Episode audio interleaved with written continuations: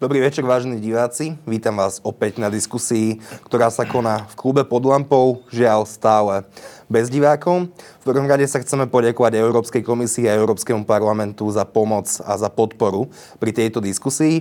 A dnes sa budeme baviť o najkľúčovejšej téme posledného roka, a to je očkovanie populácie a to, kedy sa skončí pandémia COVID-19 a kedy sa konečne všetci vrátime e, žiť svoje normálne životy.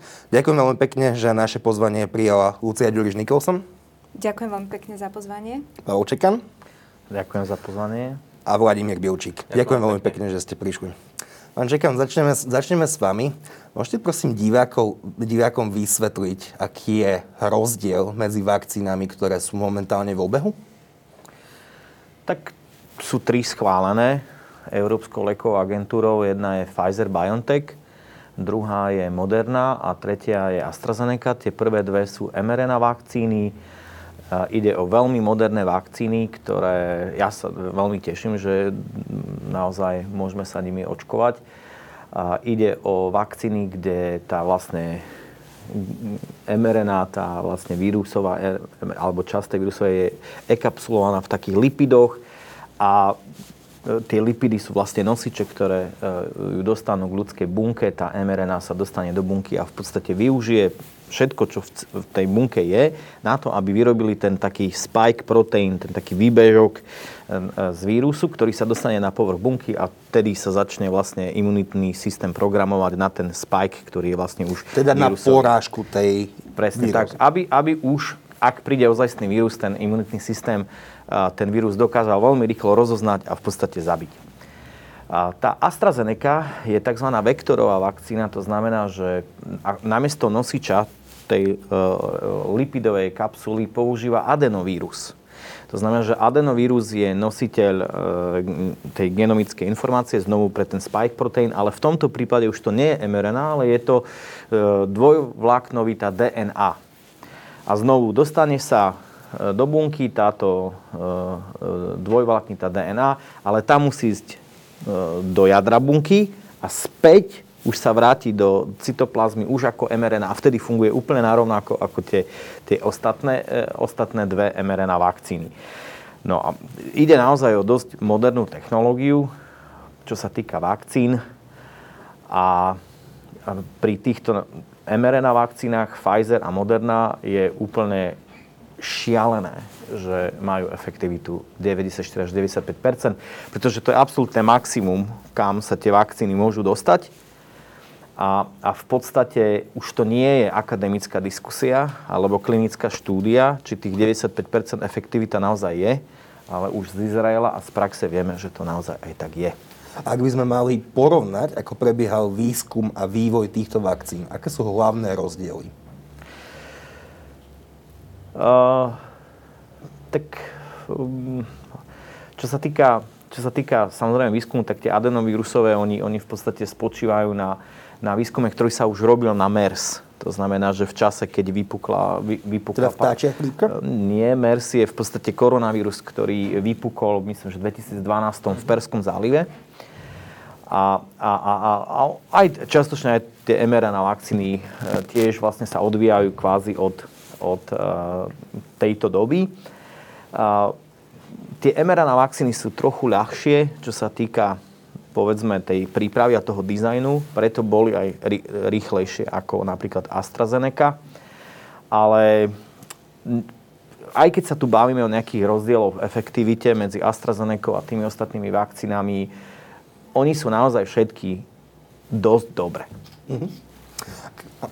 Následne sa tieto lieky, teda vakcíny boli vyvinuté a následne prichádza nejaký schváľovací proces. Ako tento schváľovací proces prebieha? Ako sme sa dostali k tomu, že celá Európska únia, de facto celá Európa už začala týmito vakcínami očkovať? Tak e, sme v Európskej únii, máme e, Európsku liekovú agentúru, ktorá je proste tým kompetentným orgánom, ktorá má preveriť všetky možné dostupné informácie a pravdepodobne ich nie je málo. Uh, viem, že uh, tomu schváleniu v Európskej liekovej agentúre uh, predchádza teda veľmi prísne hodnotenie, ktoré je vraj najprísnejšie celosvetovo. A pre nás by to mala byť jediná inštitúcia, jediná inštancia, ktorá rozhodne o tom, či e, vakcínu použiť alebo nepoužiť, s tým, aby bola proste dôveryhodná, aby bola efektívna a aby s ňou neprichádzalo nejaké riziko. No a momentálne pre nás, ako pre členov Európskej únie, si myslím, že uh, by sme naozaj uh, mali využívať iba tie vakcíny, ktoré prešli schválením Európskej liekovej agentúry a podľa mňa by sme sa nemali obracať inde a to narážam samozrejme na, na Sputnik a Rusko, ale predpokladám, že o tom bude ešte diskusia. No Milčík, skúste nám prosím vysvetliť, že ak existuje Európska lieková agentúra, tak na čo ešte máme šúkov a každá krajina má ešte svoju nejakú liekovú agentúru, ktorá schváľuje príchod liekov, napríklad Invermicitín, som to vyslovujem správne, a ďalšie lieky. Nie sme úplne zbytočne prebyrokratizovaní, ak niečo schváli Európska únia, tým pádom akú funkciu majú tie zvyšné organizácie.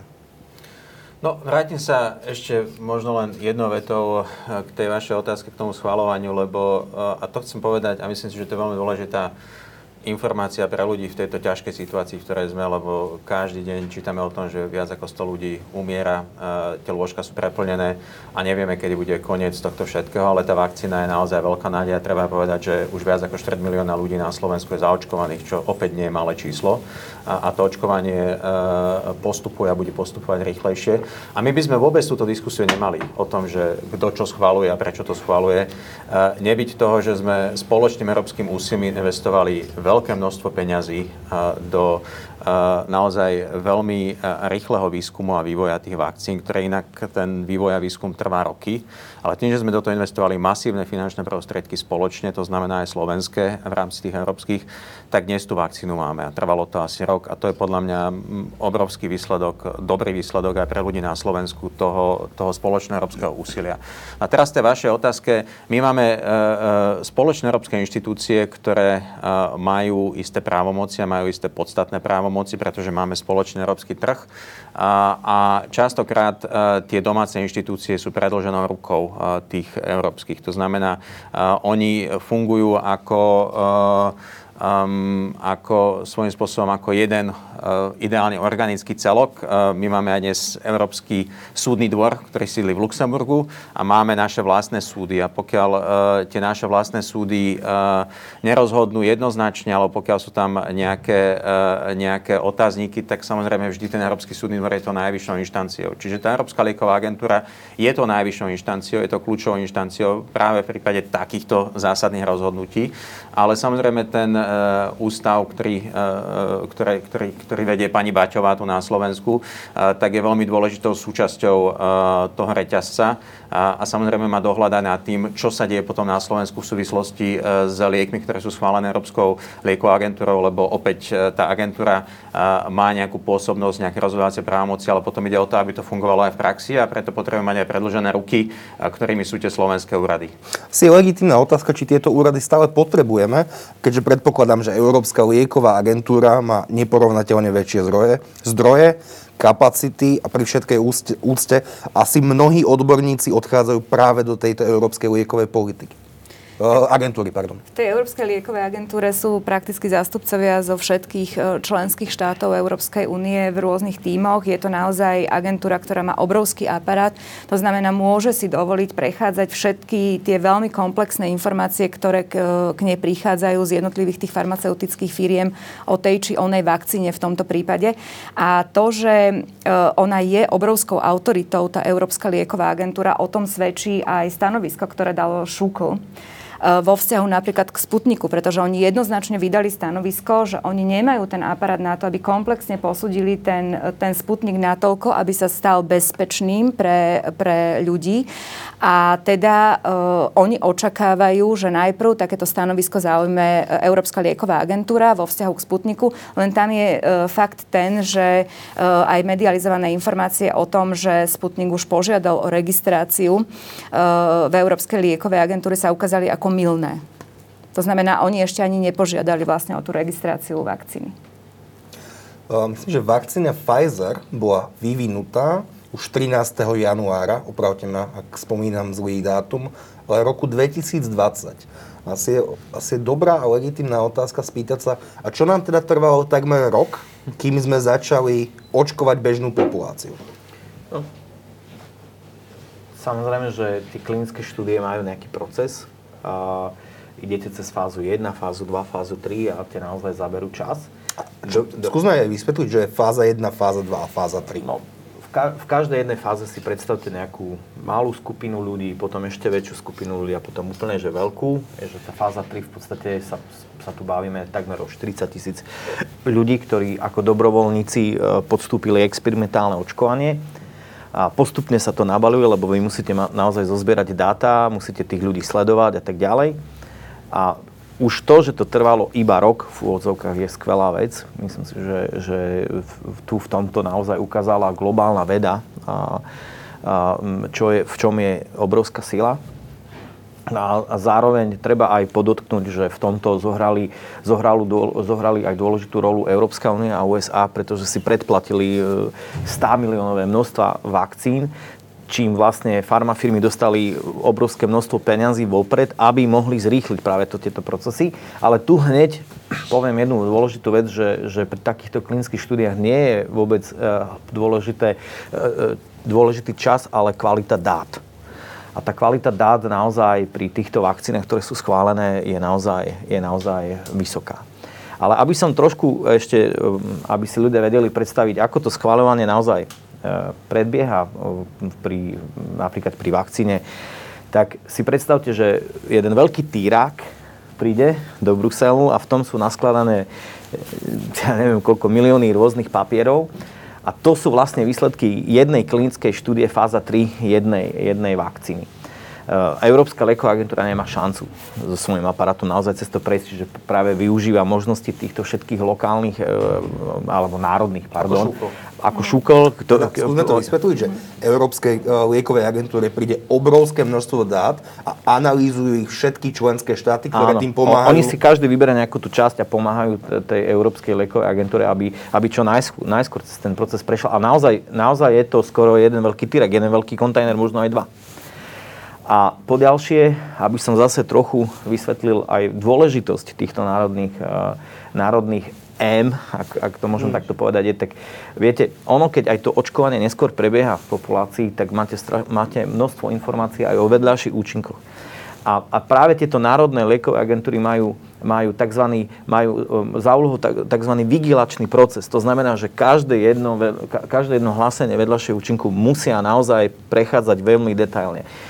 Na to EMA nemá kapacitu. To jednoducho nie je možné. Ale Čím, čo tým chcem povedať? Že ten aparát, ten regulačný európsky aparát je, je vyslovene vyšpičkovaný do absolútneho maxima, aby tá vakcína, ktorá príde na trh, schválená vakcína bola čo najefektívnejšia a hlavne čo najbezpečnejšia pre každého občana Európskej únie.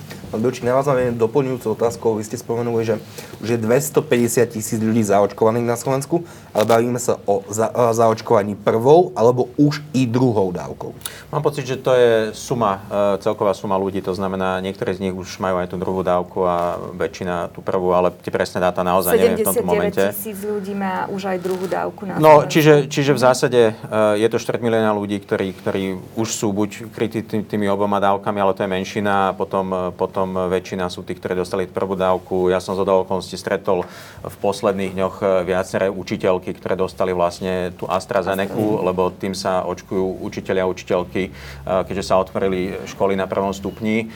A inak sme mali viacero takých debat aj veľmi osobných. Hovorili, že boli cez víkend na tom očkovaní a viaceré teda hlásili, že mali teplotu deň alebo dva, ale potom, potom, potom v podstate pohoda. Čiže mne to pripomenulo také tie časy, keď nás očkovali ešte v 80. rokoch v bývalom Československu a, a v zásade tiež sme mali po tých pichoch e, deň, dva, deň, dva ako deti takéto reakcie. Akurát, že sa z toho celkom slušné konšpiračné teórie zase začali odvádzať a pritom teda ja sa nechám rada poučiť, ale ja som to pochopila tak, že to je želaná samozrejme reakcia organizmu presne tak, na tú vakcínu. Presne tak. E, vlastne... Pardon, a doplňujúca otázka. Je to želaná reakcia pri ktorejkoľvek z týchto troch schválených e, vakcín alebo iba pri jednej z nich? Pri všetkých, pretože ak, ak sa programuje imunitný systém, tak samozrejme dochádza k prirodzeným, prirodzeným účinkom, ako je zvýšená teplota, bolesť svalu a tak ďalej, ale sú samozrejme ľudia, ktorí nemajú žiadne príznaky, dokonca... Čo nie je problém. Čo nie je problém, samozrejme nie je problém. Aj keď treba samozrejme podotknúť, že v našej populácii sú aj tzv. non-responders, preto napríklad vakcíny nemôžu dosiahnuť 100% efektivitu, lebo vždycky je tu nejakých tých 5% ľudí, ktorí jednoducho nezareagujú na, na vakcínu. Preto ich musíme jednoducho chrániť práve tou, tou kolektívnou imunitou. Čiže, čiže aj pri tej AstraZeneca je samozrejme e, možno, lebo my sa bavíme o nejakých, že sú tu vedľajšie účinky, len žiaľ nemáme informácie, že, že či naozaj tá frekvencia vedľajších účinkov, alebo tých už takých vážnejších vedľajších účinkov je vyššia ako pri iných vakcínach. Čiže trošku sa bavíme anekdoticky. To je anekdotická a, vec. A, a, ale chcem povedať, že tie učiteľky naozaj sú očkované takisto, čo teda mňa áno. teší. Áno, ale... ale aj učiteľe. Aj učiteľe, Ale čo, čo treba dopovedať je, že, že pretože um, AstraZeneca sa napríklad líši od um, Johnson Johnson podobnej vakcíny. Alebo Ktorá dnes alebo včera požiadala, požiadala o registráciu. Áno, áno, alebo aj od, e, ale aj od Sputniku práve tým, že vlastne ten adenovírus je šimpanzí vírus. A poďalšie... Vysvetlíme, čo je šimpanzí vírus. Šimpanzí vírus je, že to je vírus kto, zo šimpanza prakticky, ktorý, ktorý je nájdený v šimpanzovi a, a, a je to niečo nové pre, pre ten ľudský organizmus, preto je mo, možnosť, že, že ten organizmus zareaguje pri tej prvej dávke aj u tých učiteľov trošku vážnejšie, ale už napríklad naopak pri Pfizeri a Moderne sú hlásené pri druhej dávke e, častejšie vedľajšie účinky a pri AstraZeneca je to naopak, že práve pri tej druhej už je oveľa menej. Takže to je, to je taký, taký trošku taký ten, taký ten interplay v, v rámci toho očkovania, ktorý, ktorý vždy tu bol, vždy tu bol posledných 30, 40, 50 rokov, nie je to nič nové, len teraz je to očkovanie pod obrovským drobnohľadom a aj my to sledujeme v čase pandémie a je to aj za následok toho, že naozaj tie dezinformácie uh, prevládajú na sociálnych sieťach. Prečo je práve AstraZeneca vhodnejšia pre ľudí do 45 alebo 55 rokov? No ona je vhodná do, do, pre ľudí do 55 rokov len preto, lebo nemali dostatočný počet ľudí nad 55 rokov zahrnutých v klinickej štúdii, avšak už za posledné dni sa, je, je tu malá zmena. VHO už odporúča aj nad 65 rokov, dokonca Chorvátsko e, vôbec nebralo to do úvahy a samozrejme očkuje aj staršiu populáciu. A AstraZeneca, ona nie je vôbec ničím, ničím viac nebezpečnejšia ako ostatné. Keď ste spomenuli VHO, teda Svetovú zdravotníckú organizáciu, ktorá asi sa shodneme, že na začiatku pandémie mala nemalé zlyhanie, tak to je pre vás troch dôveryhodná organizácia? Tak e, nemám prečo pochybovať o Svetovej zdravotníckej organizácii, ako ja si myslím, že tieto veľké monštra, proste celosvetové, mm, e, prebyrokratizované, e, majú vždy problém, ako rýchlo reagovať, si myslím.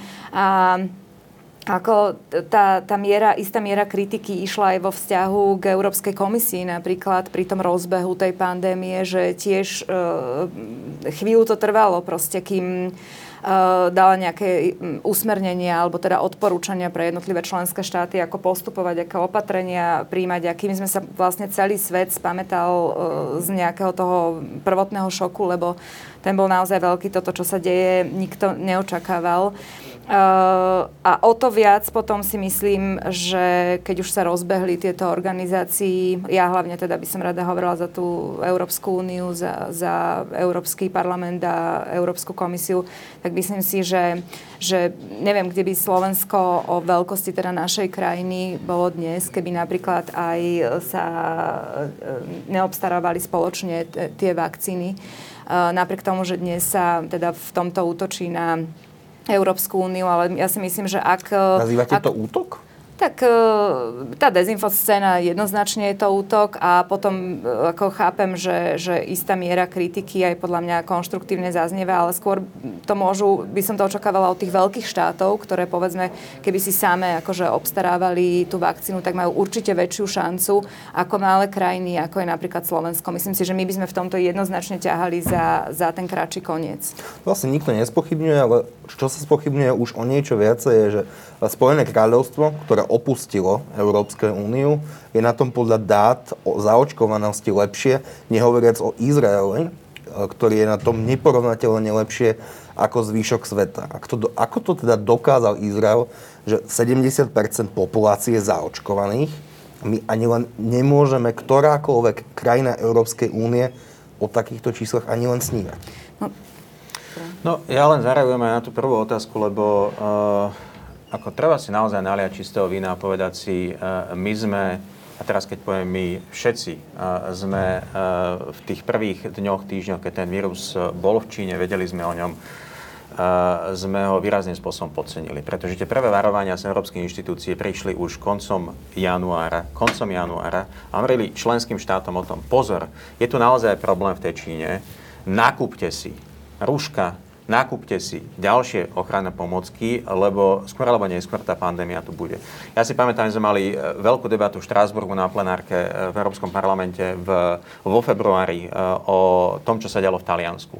Ale treba povedať, že nikto z nás si úplne nevedel predstaviť, čo sa tam naozaj deje, lebo, lebo sme ako keby nemali žiadnu takú vizuálnu predstavu o tom, čo to znamená.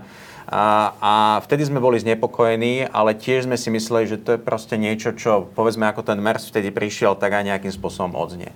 Takže ja e, by som chcel povedať, že my sme naozaj všetci boli v tom, v tom momente nepripravení. Nie úplne pripravení, nevedeli sme, o čo sa jedná. Potom, keď sa zamreli hranice zrazu v tom marci, všetci sme čakali, lebo sme nevedeli nič, čo bude. Mali sme pocit, že keď vidíme na ulicu, zrazu nás niečo drapne a bude po nás. Takže sme o tom víruse ani veľa nevedeli. Takže dnes a, spätne sa pozerať a, na tie kroky, ja si skôr myslím, že Európska únia zareagovala relatívne rýchlo a promptne a, pretože varovala členské štáty, ale naprieč tých, tých členských štátov, kým, kým tá reakcia tam došla, ono sa to dialo až vtedy, keď ten vírus bol v tom štáte, vtedy sa zatvárali tie štáty. A, takže to je len na margo tých medzinárodných organizácií. Tie varovania tu boli, tie signály tu boli dokonca aj zo Svetovej zdravotníckej organizácie, ale tých informácií bolo menej a, a začali sme to brať vážne až v momente, keď sme videli, že ten vírus je medzi nami. No a teraz tie vaše otázke, prečo Izrael a prečo Spojené kráľovstvo a, a Spojené štáty. A, a Spojené štáty a prečo sú ďalej. A, a, treba povedať, že Izrael a, a, naozaj investoval do toho oveľa viac peňazí ako my všetci. To znamená, tie vakcíny preplatil výrazným spôsobom. To práve... Ale sme to vysvetlili, že investoval do vývoja vakcín viacej ako Nie, Európska únia? Alebo do nákupu. Do nákupu. Do nákupu. Druhá vec je taká, viete, Izrael je štát, ktorý uh, je uh, už niekoľko desaťročí v podstate v permanentnom stave vojenského konfliktu. To je štát, ktorý je extrémne organizovaný. To je štát, kde keď viete na ulicu, tak máte ľudí e, so samopalmi. Je to úplne bežná vec. Je to štát, kde ochrana osobných údajov e, má úplne inú úroveň a úplný kontext ako v prípade Európskej únie. A to znamená, tá organizácia toho štátu, ktorý je neustále pod hrozbou svojej vlastnej existencie iná a to sa prejavilo aj v tom masívnom očkovaní. Takže áno, ten Izrael je iný, ale ono to súvisí aj s tým, a, akú povahu ten štát má. Poriadko, Izrael má zaočkovaných 70% populácie, my o 10% nemôžeme ani snívať. Tak to je trochu nepomer, alebo nie? No, presne dvakrát viac zaplatil za, za Pfizer a Modernu a dosť, do, oveľa rýchlejšie reagoval na ten nákup ako my. Po druhé, e, Amerika e, schválila tie vakcíny o niekoľko týždňov skôr ako Presne Európska únia a Veľká Británia to isté.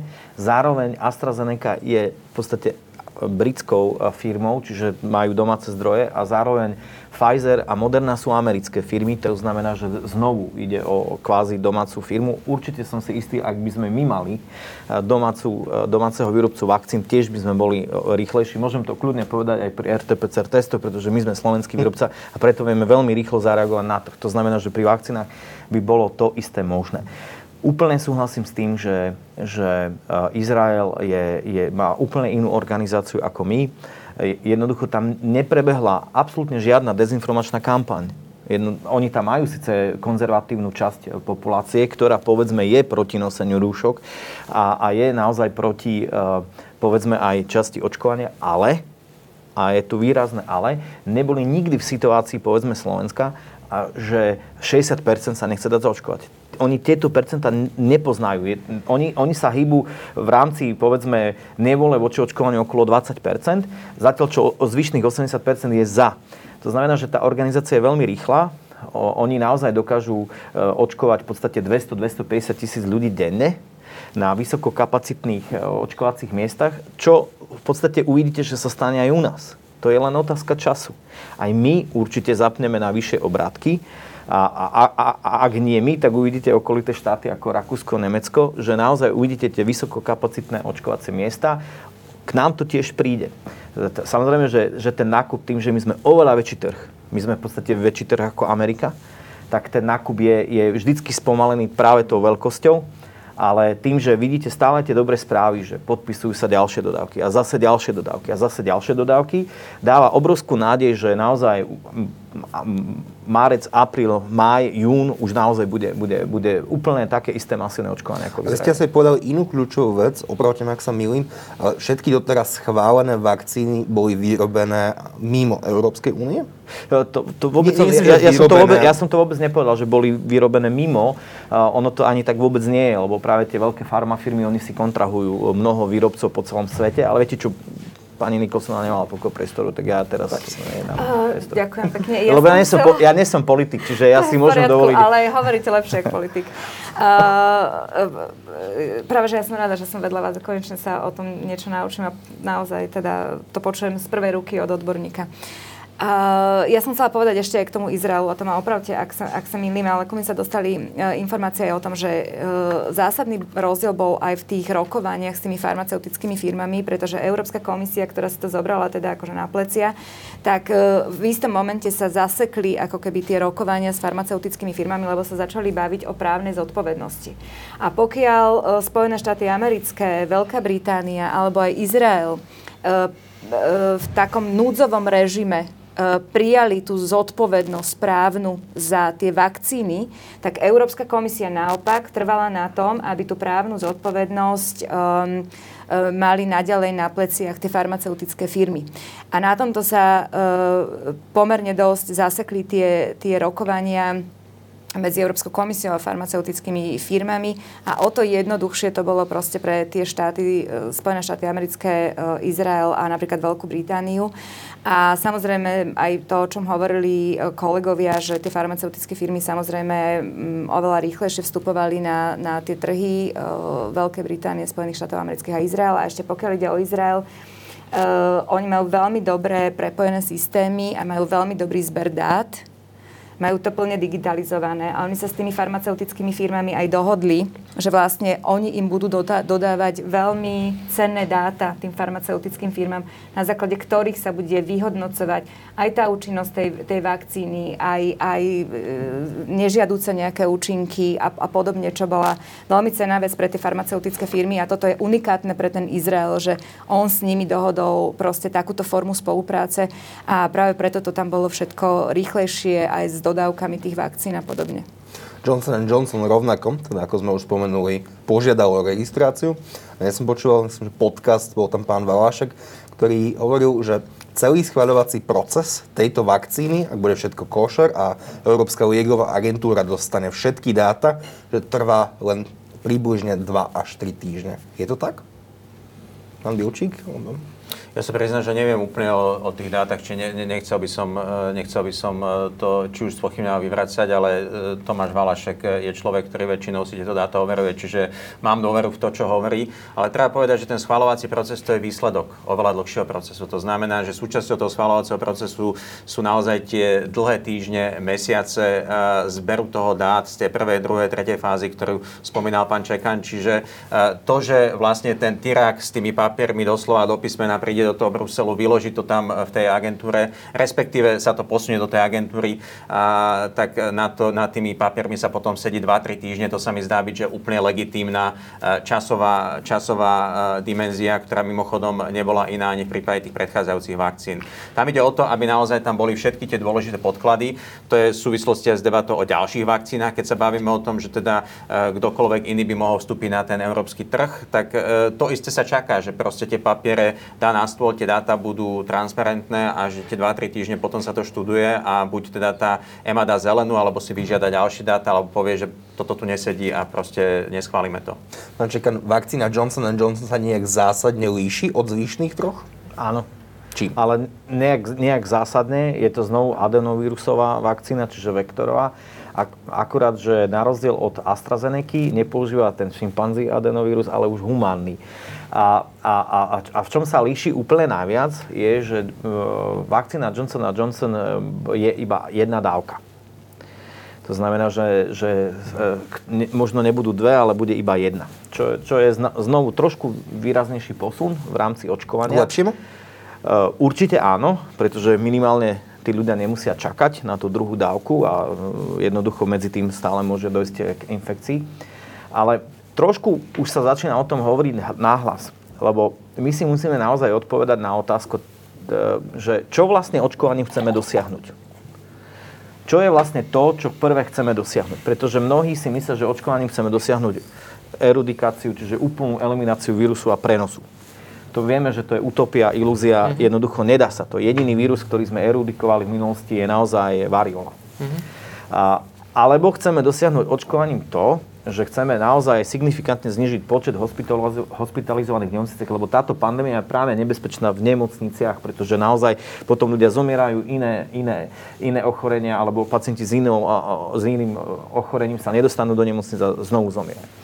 No, treba si znovu povedať, že dve veci sa stanú pri očkovaní. Jeden je, že sa vytvoria protilátky a druhá vec je, že sa vytvorí bunková imunita, ktorá vás vždy chráni, aj keď tie protilátky odídu, vás vždy chráni pred tým ťažším priebehom COVID-19. Ale vždy je asi určitý časový interval. Presne tak. Niektoré vakcíny alebo vakcíny a niektoré ochorenie sa musíme niekoľkokrát za život preočkovať. Presne tak. A, a tu napríklad bunková imunita pri SARS-CoV-1 bola dokonca, dokonca nájdená u ľudí aj po 15 rokoch. Čiže, čiže tie správy sú dobré. Ono dokonca, znovu si trošku premostím, je, že veľmi, veľmi sa obávam všelijakých tých variantov, juhoafrický variant, britský, brazilský, japonský a neviem aký.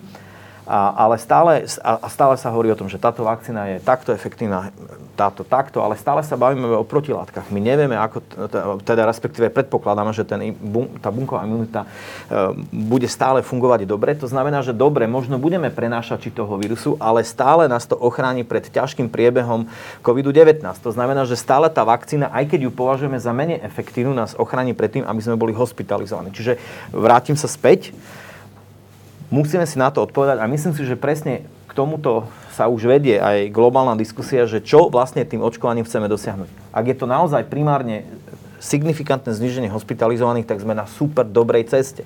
Na super dobrej ceste a ani mutácie a iné varianty alebo nové kmene. Vôbec sa toho nemusíme báť, Vôbec sa toho nemusíme báť. Jednoducho potrebujeme len čo najrychlejšie zaočkovať. To sa strašne dobre počúva toto. Preto som taký optimista a preto ja chudnem do plaviek. na konci. na konci Pán ale otvoril inú tému v súvislosti s Izraelom, pretože tam miera neochoty zaočkovať sa je nepomerne nižšia ako napríklad na Slovensku, ale asi aj v iných európskych krajinách. Čo sa dá robiť s tým samotným bojom s, s dezinformáciami hoaxami, pani Nicholson? Tak uh, zdá sa, že celá Európska únia ako taká je veľmi skeptická. Vyplýva to z prieskumov, pretože naozaj sa tuším ani v jednom zatiaľ sme sa neprehúpli cez tú 50-percentnú hranicu vôle Európanov, teda v rámci Európskej únie dať sa zaočkovať a aj e, zo slov e, pána Čekena, aj zo slov odborn- ostatných odborníkov vyplýva, že my naozaj potrebujeme dosiahnuť tú hranicu okolo 75%, takže momentálne toto je je boj, ktorý by sme nemali opomínať e, s hoaxami a dezinformáciami, lebo toto dokáže proste veľmi výrazným spôsobom ohroziť e, to, aby sme takýto cieľ, aby sme sa k nemu teda dopracovali. Um, No, ja si myslím, že nejaké iniciatívy samozrejme na Európskej únii, na úrovni Európskej únie jednoznačne boli spustené. Ide o to, ako sa do toho zapojí aj ten alebo onen členský štát, pretože samozrejme dá sa to e, riadiť z Bruselu Máme na to páky, máme na to spustené programy, ale Uh, ja sa trochu obávam alebo, alebo čudujem, že uh, vláda nespustila takúto, takúto diskusiu na Slovensku v oveľa väčšom meradle, hlavne keď Slovensko patrí, uh, vychádzajúc teda z dát z tých prieskumov, k tým krajinám, ktoré majú veľký problém s dezinformáciami, s hoaxami a s tým, ako tomu ve- ľudia veria a e, tam sa nedá z toho vyňať naozaj ani, ani e, ten vplyv týchto hoaxov a dezinformácií na tú neochotu ľudí dať sa zaočkovať. O akých pákach hovoríme, keď ste povedali, že Európska únia na to má páky, aby v tom pomohla? Vlastne neviem dosť pre, dobre predstaviť, ako sa dá pákov zatlačiť na istých poslancov, opozícia, smeru, ktorí majú pomerne kladný vzťah k Putinovi? Uh, áno, tak e, jedna vec je, že títo ľudia majú kladný vzťah e, k Putinovi a šíria rôzne dezinformácie, ale my práve musíme zamedziť tomu, aby sa to šírilo. To, že oni to povedia proste na tlačovke, neznamená, že to necháme tomu voľný priebeh napríklad na sociálnych sieťach a práve tam by sa mala mal uskutočňovať e, tá, tá hlavná časť toho boja proti hoaxom a dezinformáciám, aby sa to nešírilo. Na to sme my máme v e, Digital Act napríklad a jednoducho páky na to, aby sa to začalo regulovať, aj keď je dôležité povedať, že tu sa pohybujeme na veľmi tenkom lade pretože samozrejme musíme dávať pozor na, na slobodu prejavu, na to, aby to neboli cenzurované informácie, aby kritika napríklad nebola považovaná za hoax a podobne. A to je, to je veľmi tenký lát. Pán Bilčík? No, uh, dve veci. Uh, jednak k tým dátam a k tej ochote sa dať očkovať. Uh, ja teraz budem optimista, podobne ako Pavol Čekan, pretože vidím, že tie dáta sa postupne menia a menia sa aj na Slovensku. Keď si pozrieme, kde bola tá ochota dať sa očkovať e, pred šiestimi mesiacmi a kde je dnes, tak e, je to podstatná zmena už aj, už aj u nás. A, a ľudia, keď vidia, že ľudia vo svojom okolí sú zaočkovaní, očkujú sa naozaj ten, tie akékoľvek sprievodné javy, závažný priebeh e, je, je minimálny a, a tí ľudia sú dnes cítia sa slobodnejší, tak má to veľký vplyv. A, takisto a, mne sa napríklad páči, ako komunikuje ministerstvo zdravotníctva a, momentálne a, aj o týchto veciach, ale želal by som si, aby tu bola taká väčšia, účinnejšia a celospoločenská a, informačná kampaň vo vzťahu k tomu, e, prečo je to dôležité. Ale menia sa tie dáta, menia sa aj v okolitých krajinách. A, a, mohli by sme sa inšpirovať mimochodom Spojeným kráľovstvom. E, Briti sa očkujú rýchlejšie aj preto, lebo oni začali pomerne skoro s takou aktívnou kampaňou, prečo je dôležité sa očkovať a hlavne medzi seniormi, lebo tam tá skepsa bola vysoká a tie britskí seniori sa pomerne rýchlo boli ochotní zaočkovať práve vďaka tomuto, ale išli na to komunikačne ešte dávno predtým, než tá vakcína tam bola, takže aj v tom sú, v tom sú tí Briti ďalej a, a my myslím si, že môžu byť e, minimálne v tomto inšpiráciou aj pre nás.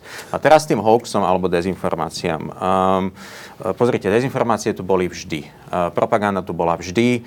Uh, to, čo je dnes uh, iné, uh, je ten kontext a, a jednoducho je to to, že pokiaľ tu je tento mobil, uh, tak v podstate ja mám tie dezinformácie v, v momente pri sebe, každý z nás takisto, každý z nás svojím spôsobom je takým malým médium, šíri veci cez sociálne siete. No toto je e, práve tá páka, ktorú dnes máme v Európskej únii. V Európskej únii dnes e, máme osobitný výbor pre boj s dezinformáciami. Ja som z okolností zastal hovorcom svojej, svojej frakcie Európskej ľudovej strany v tomto výbore. E, máme viacero legislatívnych iniciatív ako uh, digitálny, di, akt o digitálnych službách. To je naozaj tvrdá legislatíva. Máme nejaké mekšie iniciatívy na podporu demokracie.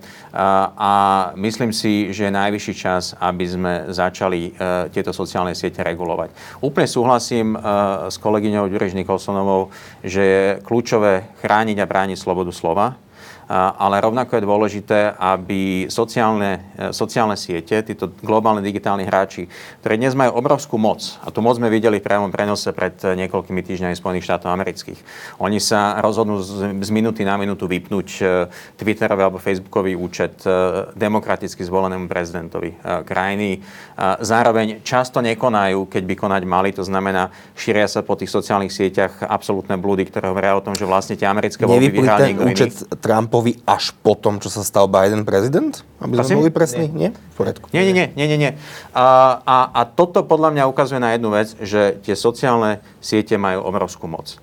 A e, pre mňa ako politika je dôležité, aby e, ľudia v demokracii pokiaľ si volia svojich zástupcov a, dávajú im do rúk e, nejakú moc, tak práve títo zástupcovia rozhodovali o tých pravidlách a okolnostiach, na základe ktorých tie sociálne siete konajú, aby tam bola nejaká predvydateľnosť. A o toto nám ide, a o toto nám ide aj v súvislosti s diskusiou o tom, ako potlačať e, tie dezinformácie. My sa ich nezbavíme, ale potrebujeme ich potlačiť do úzadia, aby aj tie algoritmy tých sociálnych sietí nefungovali tak, že keď je tam nejaká bombastická vec, a je to absolútne bohapusté klamstvo, tak sa to nešíri masívnou rýchlosťou v porovnaní s tým, keď vy aj povedzme v týždni si sadnete a robíte veľkú investigatívu a, a, a nemáte šancu, aby to na tých sociálnych sieťach sa dostalo k tomu istému počtu ľudí. A toto je podľa mňa veľký problém, pretože dnes tie sociálne siete naozaj sú tým najpodstatnejším médium a práve tu vidím ten priestor pre tú európsku páku. A posledná veta, je dôležité, aby sa to dialo na tej európskej úrovni. Slovensko ako malá krajina, ako malý trh nemá šancu diskutovať s Facebookom. Dnes to vidíme aj v prípade Austrálie,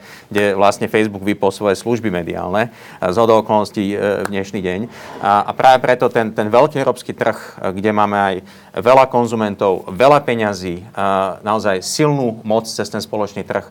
Vieme tieto sociálne siete regulovať, vieme nastaviť pravidla a som presvedčený o tom, že to vieme robiť tak, aby sme ochránili slobodu slova a zároveň chránili ľudí pred dezinformáciami v oveľa väčšej miere, ako to robíme dnes. Regulácia sociálnych médií je mimoriadne komplikovaná a citlivá téma a tej sa budeme s radosťou venovať v osobitnej diskusii. Myslím si, že je to, že je to veľmi potrebné. Pán Čekan, ešte jedna otázka na vás prečo ten Pfizer alebo iné, iné vakcíny nedáme ľuďom dve dávky naraz? Bol by to problém? No, ja sa vrátim predsa len k tomu, že ja som žil 10 rokov v Škandinávii, tak eh, tam som sa naučil jednu takú jednoduchú vetu, že proti dezinformáciám sa boje, bojuje informáciami. A, a to, to je úplne kľúčové. A chcem to ukázať na čísla, že na jeseň sa nechcelo na Slovensku dať zaočkovať 60% ľudí a minulý týždeň už to bolo len 18. Možno vďaka Dominike Cibulkovej. No, viete čo, nie. nie, nemyslím si a, a, a poviem vám, e, my sme naozaj e, samotní vedci zobrali mnoho, mnohé veci aj do vlastných rúk. Ono na tých sociálnych sieťach, e, kľudne chodte na môj, na môj Facebookový, Facebookový profil, ja som si to zobral úplne, že za, za vlast, vlastný, ako keby vlastnú kampaň a, a mnohí z nás aj vo vede pomáha, v podstate kampaňujeme za očkovanie a, a nehnevajte sa, ale tu si trošku akože som šťastný, ja som že nadšený z tých čísel, že, že, sme, že sme to spoločne s ministerstvom zdravotníctva, dobre, s Dominikou Cibulkou, aj, aj s Ďurom Hybšom, ktorý naozaj kampaňoval veľmi u učiteľov a tak ďalej, sme dokázali naozaj to číslo zbyť na 18%, pretože naozaj iba tým, že naozaj tým ľuďom vysvetlíme, čo sú to vakcíny, ako naozaj fungujú, ako nás chránia, že, že naozaj, že tá pandémia je veľký sociologický, medicínsky, vedecký problém, že naozaj tá vakcína politický, alebo proste, že tá vakcína je naozaj tá najsilnejšia zbraň, ktorú máme, že naozaj je to, je to, mm, je to vyslovene výtvor globálnej vedy, je to niečo, čo dokonca nás posúva do úplne novej éry medicíny a tak ďalej, tak ďalej, tak ľudia naozaj začínajú tomu rozumieť a hlavne tie dáta z Izraela, oni neveríte, ale majú obrovský veľký impact. A prečo nemôžeme dvoma dávkami? No tak, tak to je ako keby som sa vás opýtal, že prečo si nedáte, že 10 ibuprofenov len 5 alebo 4. Že, že, že, samozrejme, že to telo, eh, to, to telo musíte nejakým spôsobom um, ne preočkovať, hej, alebo nie príliš nepredávkovať? veľa... Nepredávkovať? aby, aby jednoducho nevznikla príliš, e, príliš e, silná e, reak, imunitná reakcia, lebo to je, to je dosť, akože, to je veľmi komplikovaný proces zaočkovať a ako sa ten imunitný systém programuje a tak ďalej. A samozrejme, že, že pýtal ste sa na fázu 1, fázu 2, fázu 3, tak práve v tých úplne počiatočných fázach sa rieši napríklad aj koncentrácia vakcíny a možná, možná oveľa silnejšia odpoveď, alebo menej vakcíny a povedzme slabšia odpoveď, ale dostatočné množstvo e, vytvorenia protilátok a tak ďalej. Napríklad to bola veľká diskusia práve pri AstraZeneca, kde v podstate to je trošku aj nechcem túto tému otvárať, ale tam sa riešila tá prvá dávka, či bude teda dvakrát nižšia alebo dvakrát vyššia. A napríklad prišlo sa na to, že ak je dvakrát nižšia, tak e, tým, tým v podstate spôsobíte ešte lepšiu e, imunitnú odpoveď práve na ten konkrétny spike proteín a nie na ten adenovírus. Čiže to sa naozaj, naozaj tie koncentrácie dávok riešia a, a nie je náhoda, že, že napríklad tá druhá vakcína sa volá Boost, a, a to krásne vidíte aj v tých grafoch z tých klinických štúdí, že naozaj tá, tá, tá druhá dávka ako keby úplne už naprogramuje ten, ten imunitný systém tak, že naozaj už tej, po tej druhej dávke v podstate je takmer nulová šanca, že v, v tých klinických štúdiách sa, sa niekto ešte nakazil. A dokonca vidieť to aj krásne na Izraeli. Ja, ja som úplne nadšený z tých dát, ktoré oni teraz ukazujú a publikujú, že v podstate, že pri 450 tisícoch ľuďoch sa nakazilo 77 ľudí a potom to normálne za 2-3 týždne úplne spadlo na nulu. To sú, to sú nádherné dáta, nádherné dáta. Na poslednú tému.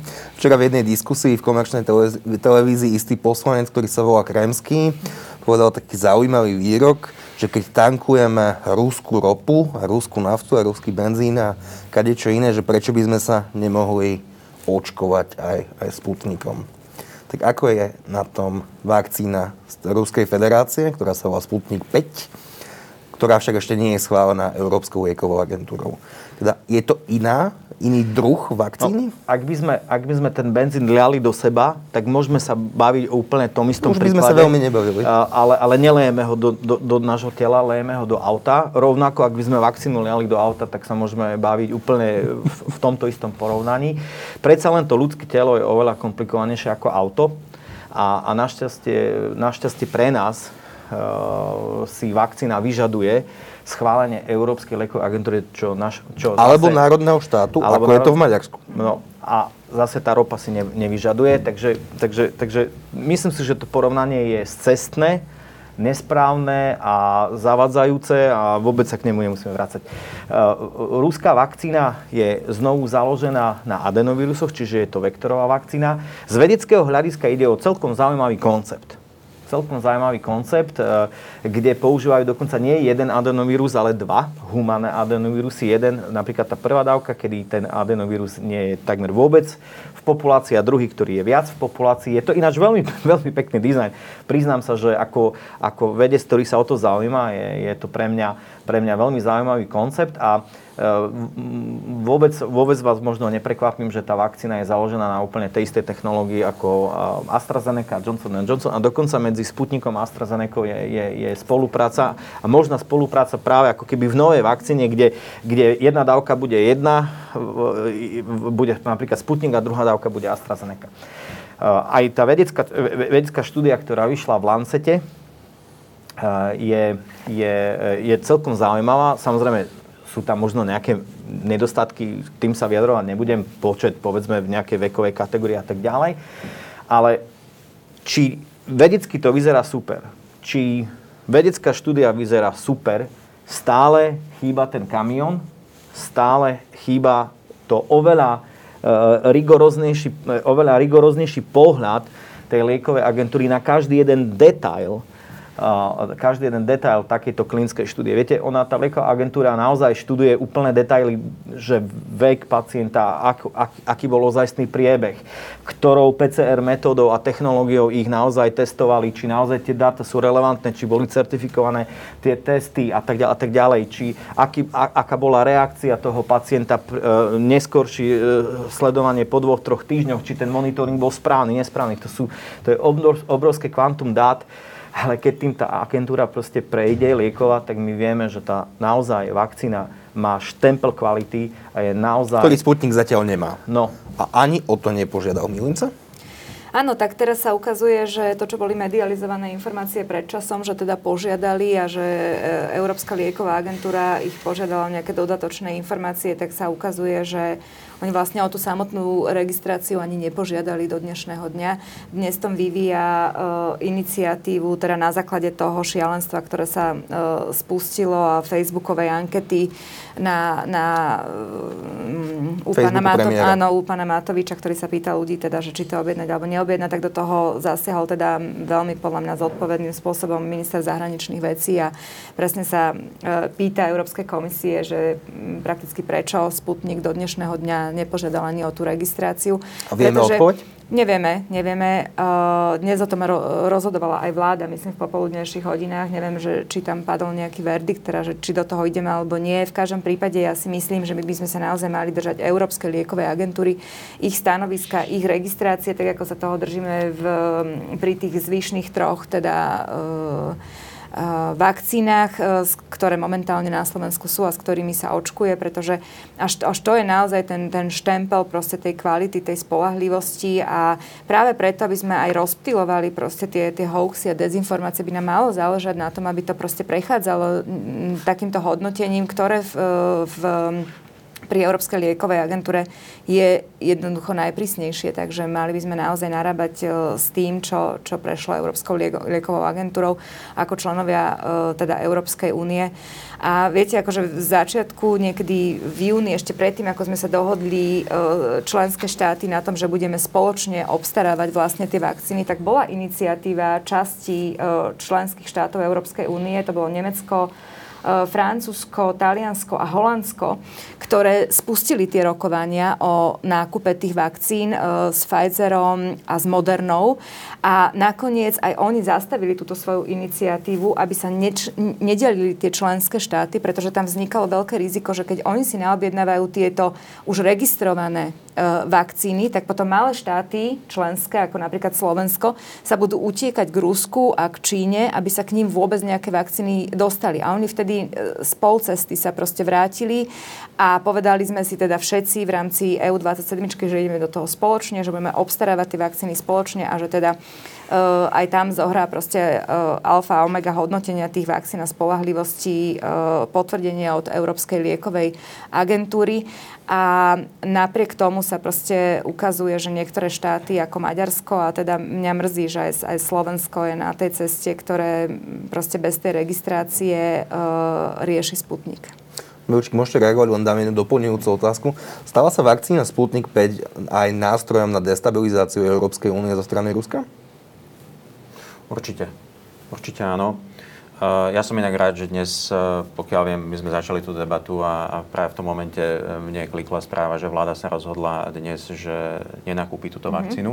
Okay. A, takže ja som, ja som rád, lebo myslím, že je to zodpovedné rozhodnutie. My sme tu mali teraz 20 minút diskusiu o tom, ako sa ľudia nechceli dať očkovať, nechcú dať očkovať a, a ako aj vďaka tým krokom, ktoré vlastne za ostatné mesiace sa robia, aj vďaka Európskej liekovej agentúre, aj vďaka osvete našich vedcov a debatám, ktoré sa na verejnosti vedú, napriek teda všetkým tým hoaxom, tá dôvera rastie. A podľa mňa tá dôvera rastie preto, lebo ľudia vidia, že sú tu nejaké pravidlá, je tu nejaký systém, e, e, je tu e, vierohodné množstvo vakcín. My sme si počkali na vakcínu od BioNTechu, my sme si počkali na vakcínu od Moderny, od AstraZeneca, teraz si počkáme na vakcínu od Johnson Johnson. A, možno, keď ten kamión príde, tak aj na ďalších, vrátane povedzme aj vakcíny z Ruska. Ja osobne s tým nemám problém, pokiaľ tú vakcínu schváli Európska lieková agentúra. To je pre mňa alfa omega všetkého a myslím si, že tohto by sme sa mali držať. To je prvá poznámka. A druhá, k tej vašej otázke o tej o tej snahe Ruska destabilizovať ten európsky projekt, no tak snaha, tá snaha Ruska robiť to je dlhodobá. A Rusi sú v tom extrémne uh, efektívni, šikovní a, a naozaj uh, cieľavedomí a, musíme si byť toho veľmi vedomí. A, práve v tej pandemickej situácii využívajú tú, tú našu slabosť a nepripravenosť bojovať s tou pandémiou. Ja si veľmi dobre pamätám tie prvé mesiace boja s pandémiou a som človek, ktorý sa v Európskom parlamente venuje takisto Západnému Balkánu. Som stálym spravodajcom pre Srbsko. E, mám na starosti ako šéf delegácie Čiernu horu. Veľmi podrobne sledujem tú situáciu a mimochodom Srbsko je jedna z krajín, ktorá používa tú vakcínu e, Sputnik V. A tam v tých prvých týždňoch, keď tá pandémia začala, došli e, dodávky pomoci aj z Ruska, aj z Číny a obrovským spôsobom boli nafúknuté e, na verejnosti, proste v tých e, mediálnych výstupoch, politických výstupoch. Ale množstevne, množstevne a z hľadiska objemov Európska únia, Európske členské štáty pomáhali tomuto regiónu a pomáhajú oveľa viac ako, ako tí Rusi. A to sa ukazuje momentálne. Srby dostali od e, Rusov k 5.2. zhruba 40 tisíc vakcín. 40 tisíc. My potrebujeme ťažké milióny tých vakcín, aby sme boli schopní preočkovať tú populáciu.